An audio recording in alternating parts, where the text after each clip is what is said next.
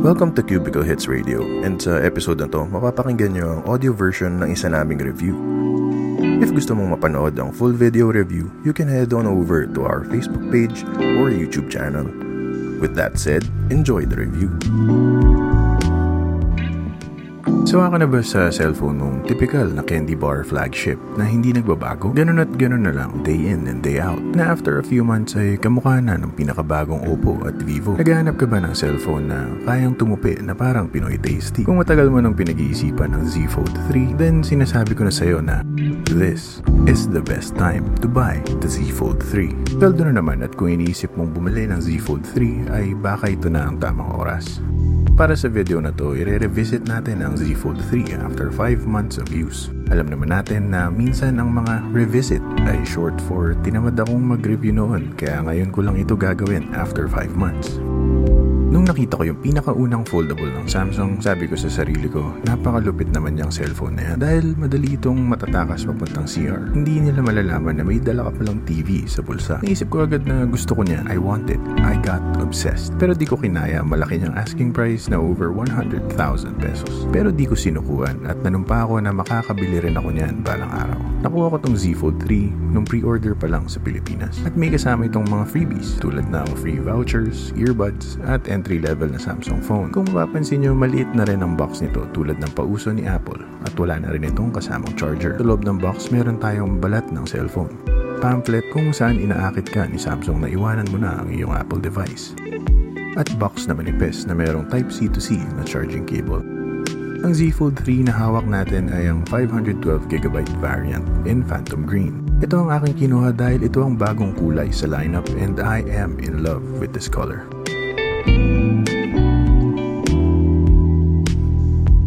Sabi ni Samsung, ang Z Fold 3 ay 80% more durable than the previous model. Nung nahawakan ko to, para akong humawak ng bagong panganak na sanggol.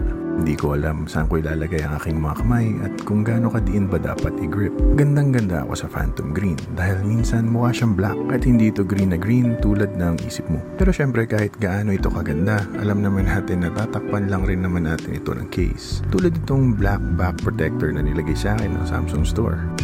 Gawa sa aluminum ang kanyang body at ang glass elements tulad ng screen ay gawa naman sa Gorilla Glass Victus. Kumpara rin sa nakaraang model, ito ngayon ay may IPX8 water resistance rating. Pero hindi ibig sabihin ito ay pwede ka nang mag-fold sa ilalim ng pool. Ang rating na to ay sapat lang sa mga tasik-tasik at dura-dura ng tubig. Tulad ng aksidenteng pagkahulog sa loob ng toilet. Simpleng salita, maaari itong ilubog sa fresh water ng up to 1.5 meters for 30 minutes. May X ito dahil hindi ito na-test for dust resistance so kung malakas kang magbalakubak ay pag-isipan mo rin ito na mabuti. Pagdating naman sa hinge, masikip pa rin ito at hindi pa flimsy after 5 months of use. Pero tandaan na hindi lang ito ang aking daily driver na phone. Minsan nararamdaman ko na hindi siya nag-fold out all the way. Pero for now, hindi naman ito malaking issue. Aside sa mga discounted cases na nakuha ko, bumili rin ako ng green na leather case na meron ng napakagandang battle scars. I think the build is very premium and sakto ang bigat. Mararamdaman mo talaga ang bawat libo na binayad mo and walang bahid ng kahit anong kachipan. Para sa mga gustong bumili ng foldables, ang display ang usual na tinatanong. Matibay ba to? Okay ba pang games? Talaga bang nagagasgas to ng kuko? Siyempre hindi ko to susubukan kung masisira dahil wala akong pera para mag-tear down ng device. Sa labas, meron tayong display na similar sa Z Fold 2. Ang difference lang ay sa Z Fold 3, ito ay 120Hz na rin tulad ng inner display. Ito ang parte ng Z Fold na lagi kong ginagamit pag magre-reply lang naman sa mga messages, calls, texts, or pag sa social media like Instagram, Twitter, and YouTube Shorts. Bihira ako gamitin ang inner display for social media, lalo na sa Instagram, dahil hanggang ngayon weird pa rin ang itsura ng feed at ng story sa mas malaking inner display. Ang ginagawa ko para malusutan ito, gumagawa ako ng split screen pair between Instagram and Twitter para umayos ang itsura ng layout and para lang akong may hawak na dalawang phone side by side. Pagdating naman sa inner display, sagutin muna natin ang mga frequently asked questions. Meron ba itong crease? Yes, may crease ito. Nakikita mo ba yung crease? Yes, nakikita ko yung crease. Does it get better over time? A little bit. Dahil nasasanay ka lang na andun yung crease. Pero hindi siya nagiging invisible sa aking paningin. Lagi ko pa rin ito nakikita. Nararamdaman mo ba sa daliri mo yung crease? Sa real life use. Yes, ramdam na ramdam ko and it doesn't get any better after 5 months. Matibay ba talaga ang screen? So far, okay naman. Ang napansin ko lang ay para itong girlfriend na high maintenance. Madalas ko itong pinupunasan dahil kung hindi, mabilis itong natutumihan mag-ipon ng mga oil, libag, balakubak at fingerprint. And kung neat freak ka, dapat lagi kang may dalang pamunas. Natakot ka ba baka masira ito? Oo naman. Hindi araw-araw makakapulot ka ng 100,000 pesos. Nagagamit mo ba ang S Sa labas na screen? Hindi. Madalas mo bang ginagamit ang S Pen sa loob ng screen? Gusto ko sana gamitin ito lagi. Pero dahil walang lalagyan at sa takot kong magka-dent ang screen, ay hindi ko ito ginagamit masyado. Madami na akong tinupi na Pinoy Tasty, pero parang hindi ako naging handa para dito. Hindi naman siya super fragile. Minsan sinusubukan kong maging liberal sa paggamit, pero pag naalala ko kung magkano ang presyo nito ay napapagupit na lang ako ng kuko. Pagdating naman sa S Pen, meron siyang special na S Pen na pang foldable screen. Sadly, kahit pa nakakabilib itong innovation ni Samsung, meron pa rin nangungulit sa likod ng isip ko kung nagagasgasan ko ba yung screen or kung naiiwan ko ba ang markang hinding-hindi ko na matatanggal ng simpleng punas lang.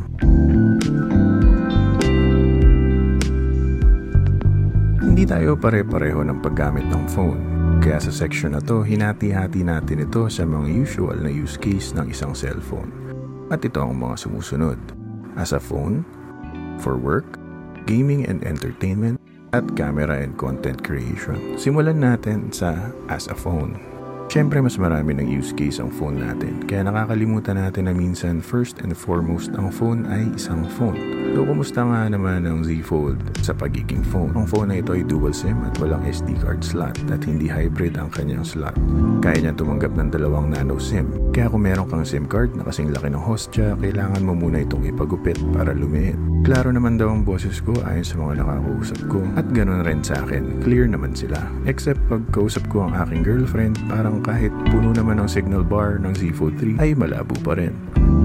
Jokes aside, ang sound quality nito ay good enough pero hindi pa rin katulad ng clear call feeling ng mga lumang BlackBerry phones and iPhone. Dahil dual SIM ito, pwede kang mag-set ng default SIM na gagamitin per contact. Aside sa pagiging phone, madalas ginagamit rin natin ang mga phone for work. At dahil meron itong saktong screen sa harap at mas malaking screen sa loob, bagay na bagay itong phone na to for work. Pag tinawagan ka ng boss mo, very comfy ito pag closed at kahit pagalitan ka niya ng 3 hours ay hindi masyadong magkakakramps ang daliri mo. Paired with Samsung's multitasking windows ay bagay na bagay ito para sa isang young professional na naka-work from home pero nasa Boracay. Ang usual na gamit ko dito ay ang remote desktop app ni Google, Notion and Evernote, Google Drive, Sheets, and Docs at lahat naman ay smooth. Ang isang pinaka-use ko sa Z Fold 3 ay ginagamit ko to pang trade, lalo na if malapit na ako maliquidate at kailangan ko ng lightning fast reflexes para mag-add ng margin. Para sa mga nagtitrade dyan, alam kong alam nyo ang aking sinasabi. Lalo na yung mga liquidation lang ang stop loss. Favorite ko ito kasi I can monitor my negative positions while watching fake gurus on YouTube or checking on my remote desktop habang binabantayan ng charts for the 1000% gains. Para sa akin ito ang isa sa pinakamalupit na device lalo na if mahilig kang mag-trade. Out of all the use cases, ito ang pinaka-use ng Z Fold 3 ko. Para sa akin, trading, editing scripts, remote controlling ang computer, browsing Twitter and Instagram at the same time, and I love it. Hindi ko na kailangan magdala ng bigger device for a wider view, lalo na when checking charts sa trading. Una ko itong nabili, naisip ko na mag-ML or mag-Wild Rift. Pero nung ginamit ko to para maglaro, napansin ko na minsan, lalo na pag bobo ang mga kakampi ko at hindi nag-tank si S5 at sobrang intense ng laro, natatakot ako na parang bumabaw ng aking kuko at daliri sa screen. Simula nung na-experience ko yun, madalang ko na itong magamit sa gaming. Pagdating naman sa mga emulator, napakalakas na Snapdragon 888 processor nito with 12GB of RAM na walang problema sa kanyang itong PS2 emulator. Throughout the video, ginawa ko ng background ang gaming performance para hindi na tayo magsayang ng oras. So kung balak mo itong gamitin for games, try to consider yung screen sa loob at baka hindi mo rin ito magamit ng maayos. Sinubukan ko rin maglaro sa labas na screen. Kaya naman pero hindi ako sanay sa manipis na screen. Kaya yung ibang buttons wala siya sa mga inaasahan kong lugar. Pero for other games, capable naman ang outer screen. Medyo wide nga lang siya kumpara sa normal, pero it works like any other phone. Ang isa sa madalas kong ginagawa ay ang manood ng YouTube at Netflix sa cover display. Dahil sa magandang hinge nito, mas adjustable na ang kanyang posisyon kaya hindi ko na kailangan ng stand at mas komportable ng manood. At kung wala ka namang mapagpapatungan, manipis rin to at easy to grip. Pagdating sa camera, ang Z Fold 3 ay merong tatlong camera na simple lang ang layout at walang stage na katulad ng nasa Z Fold 2. Meron tayong f1.8 na wide camera, isang f2.2 na ultra wide at isang 12 megapixels na telephoto camera. Ang max resolution nito sa video ay 4K at 60 FPS pero tandaan na mabilis itong kumain ng space. Kung hindi ka naman gumagawa ng mga YouTube videos, I suggest stick with 1080p para mas marami kang matatagong vids and pic. Kung sa pang araw-araw lang, okay to at overkill, lalo na if para lang sa pag-capture ng mga makukulit na bata, everyday moments and events. At dahil sa manipis niyang katawan, mas madalas na siyang kinukuha ko to take quick pictures compared to my iPhone 12. Okay ang stabilization nito sa video, lalo na pag naka-zoom or maniac mode. Grabe, sobrang steady and hindi maalog. Clear pa yung shot dahil nababasa ko rin yung mga bigger fonts kahit malayo.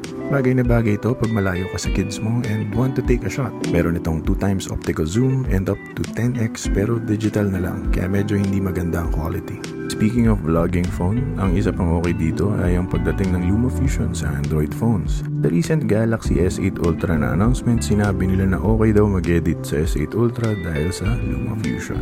After mo mag-video using your phone, pwede mo na i-edit agad sa phone mo. Magiging napakalakas na content creation machine ng Z Fold 3 pag lumabas na itong app na to sa Play Store. Para sa hindi nakakaalam, ang LumaFusion ay isang malupit na video editing app na available sa iOS and now magiging available na rin sa Android. I have been using LumaFusion for 2 years creating videos with my iPhone and I am very happy na malapit na siyang mapunta sa Android.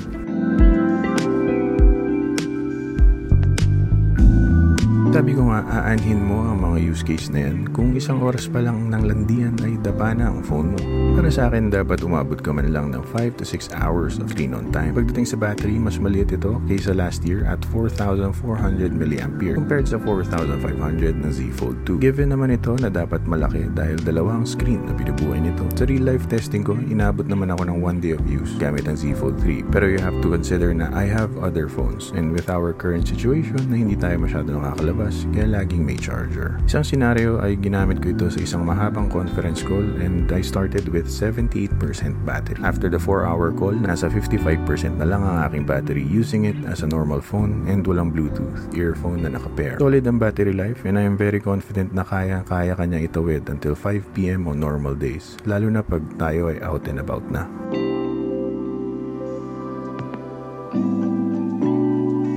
Conclusion, sabi ko nga sa umpisa ng video na to na this is the best time to buy. Pero bakit? Sa gitna tayo ng buhay ni Z Fold 3 na hindi na siya bago pero hindi pa rin naman siya luma. Kaya ang presyo niya ngayon ay medyo nag-normalize na dahil wala na masyadong hype at mabangong marketing dahil lahat sila ay nakatutok na sa S22 lineup at kung ano pang mga susunod dito. Merong ilan dyan uh, nag-iisip bumili ng Z Fold 2 kaysa Z Fold 3. Ang masasabi ko lang ay skip nyo na lang ang Z Fold 2. Mahirap i-risk ang used na foldable dahil sa kanyang inner screen lalo na kung hindi natin alam ang history of use nito. Tsaka bakit ka pa maghahanap ng murang Z Fold 2? Eh nagmumura na rin ang presyo ng Z Fold 3 in anticipation sa dadating na Z Fold 4 sa second half ng taon na ito. Kung hindi ka pa rin makadecide kung bibili ka nito, sana makatulong ito sa'yo.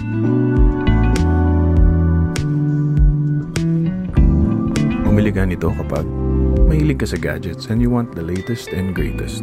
Though in a few months malapit na itong hindi maging latest dahil sa paparating na Z Fold 4. Tingin ko now is the best time to buy a foldable dahil nasa tamang presyo na siya now after the hype.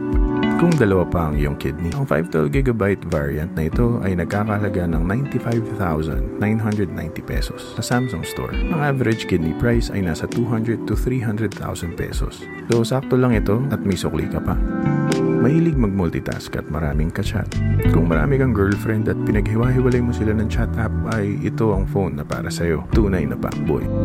Sawa na sa Z Fold 1 at sira na ang Z Fold 2 mo. Kung kaya mo pang magantay, sa pre-order ka na lang ng Z Fold 4. Pero kung hindi na talaga, ito na rin ang best time to buy the Z Fold 3. Mahilig sa emulator or games na gumagamit ng controller. Para sa akin, napakalupit nito as a portable gaming device. Lalo pa at napakaraming emulator ngayon sa Play Store at AAA graphic games tulad ng Genshin Impact.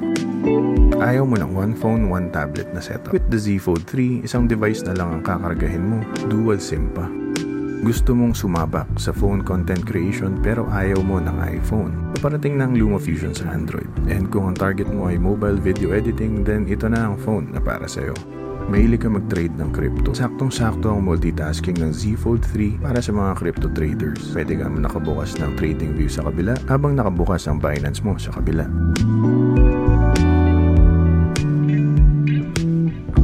Huwag kang bumili nito kapag wala kang budget. Medyo pricey ang mga foldables ngayon dahil medyo bago pa at hindi pa ganoon karami ang bumibili ng folding screens ni Samsung. Kung may utang ka pa sa home credit, burara sa gamit. Kahit sinasabi ng mga tao na matibay naman ang mga makabagong screen nito, ay hindi pa rin ako ganong kakampante na ipalaro ito sa aking 2-year-old na pinsan. If may Z Fold 2 ka at hindi pa naman sira. Kung hindi mo naman need ng water resistance, 120Hz na screen at ng S Pen features, ay tiisin mo na lang muna ang Z Fold 2 mo. Kung napangbili mo na ng iPhone 13 ang isa mong kidney, mahirap mabuhay ng isang kidney lang. Hindi enough sa'yo ang storage options. Wala itong expandable memory. Kung kulang sa'yo ang 512GB at 256 ay mas magandang maghanap ka na lang ng iba. Kapag neat freak ka at tamad maglinis. Pag may Z Fold 3 ka, matututo ka ng di oras sa gawaing bahay pag ginamit mo ang cellphone na ito. Dito na natatapos ang ating video. Sana naman ay nagustuhan nyo ito. Kung naghahanap kayo ng mga review at news tungkol sa mga gadgets, consider subscribing or panoorin mo ang iba sa aming videos by clicking the card or yung suggested video sa huli. If wala ka namang time para panoorin ang mga video namin, meron kaming podcast version ng mga review namin sa Cubicle Hits Radio. And you can listen on Spotify, Apple Podcasts, Google Podcasts, Stitcher Radio, and more. If may questions kayo about the Z Fold 3, comment nyo lang sa baba or send us DMs tapos baka i-feature namin ang questions nyo sa podcast podcast. Basta lagi nyo lang tatandaan, ang lahat ng ito ay opinion ko lamang. Bahala ka sa buhay mo.